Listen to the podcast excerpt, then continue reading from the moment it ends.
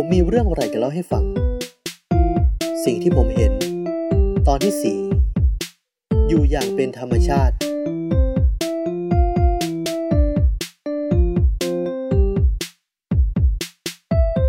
สองสามปีมานี้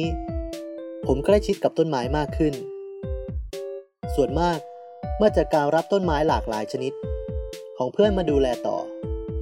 ในนี้มีต้นไม้ที่เป็นบอนไซครับ มันทำให้ผมกลับมาสนใจบอนไซอีกครั้ง ย้อนกลับไป ตอนที่ผมยังเยาว์วัยกว่านี้มาก ที่บ้านผมมีบอนไซต้นมะสังต้นหนึ่งของพ่อ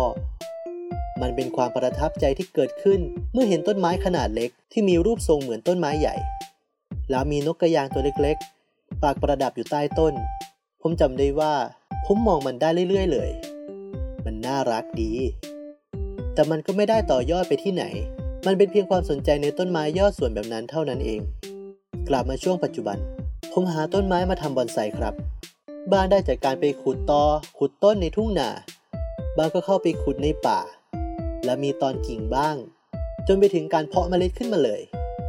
มันเป็นแผนระยะยาวครับ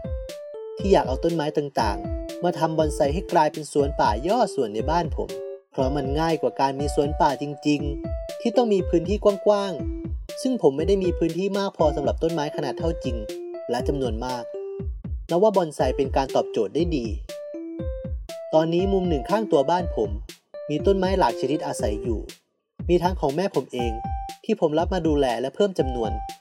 และของเพื่อนด้วย ตามที่เล่าให้ฟังไปก่อนหน้านี้ และของผม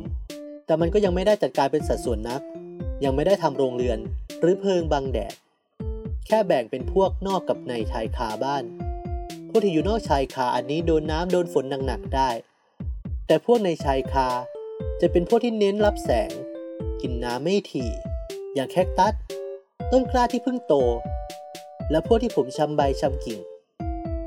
การเลี้ยงต้นไม้เป็นกิจกรรมช้าๆ เรื่อยๆ ที่ผมยังไม่เห็นจุดน่าเบื่อ มันมีอะไรให้ตื่นเต้นเสมอครับ แถมยังสอนให้ผมเข้าใจถึงความเป็นธรรมชาติได้ชัดเจน โดยไม่ต้องพูดสักคำ ครั้งหนึ่ง ต้นเฟื่องฟ้าที่เป็นกิ่งชามอายุปีกว่า มันเฉา และผมเข้าใจว่ามันไม่รอด แต่แล้วมันก็ฟื้นกลับมาปกติ หลังจากรดน้ำไม่กี่วัน มันทำให้ผมเข้าใจว่า ถ้าผมดึงต้นมันทิ้งไปเลย มันคงได้ตายไปจริง ๆ แต่ผมรดน้ำให้มันทั้งๆทที่ไม่เห็นวี่แววว่ามันจะรอด แต่นั่นแหละ มันรอด และยังแตกกิ่งใบออกดอกสวยๆ ให้ผมได้เห็นจนถึงเดี๋ยวนี้ คราวต่อมา ก็ถึงทีของต้นเพมหน้าครับ มันใบเฉากิ่งเหี่ยวจนผมเข้าใจว่ามันลาโลกแล้ว ผมหักกลางต้นดังกรอบ ก็เห็นว่าแห้ง แต่ก็นึกถึงตอนต้นเฟื่องฟ้าไง เลยยังรดน้ำต่อ เพราะคิดว่าส่วนที่เหลือยังพอจะมีสัญญาณชีพ หลายวันผ่านไป มันก็แตกใบใหม่ และยุบยับตามกิ่งที่เหลือให้ได้เห็น นับว่าผมเข้าใจถูกแล้ว เพียงผมให้เวลาพวกมันหน่อย แล้วมันก็จะฟื้นขึ้นกลับมา ความเป็นธรรมชาติทำให้ผมรู้สึกผ่อนคลายมากขึ้น มันเห็นได้ชัดกับคนที่ปวดไมเกรนอย่างผม ที่ต้องทำอะไรหลายอย่างเพื่อบรรเทาอาการ ไม่ว่าจะเรื่องอาหารการกิน การพักผ่อนนอนหลับ หรือการรับข้อมูลผ่านสื่อต่างๆ การอยู่กับต้นไม้ มันเป็นเหมือนการบำบัดความเครียดไกลๆครับ เหมือนอยู่กับเพื่อน ผมไม่เขินเลยที่จะบอกใครๆว่า ผมมีต้นไม้เป็นเพื่อน ต้นไม้เป็นเพื่อนผู้ที่ไม่พูด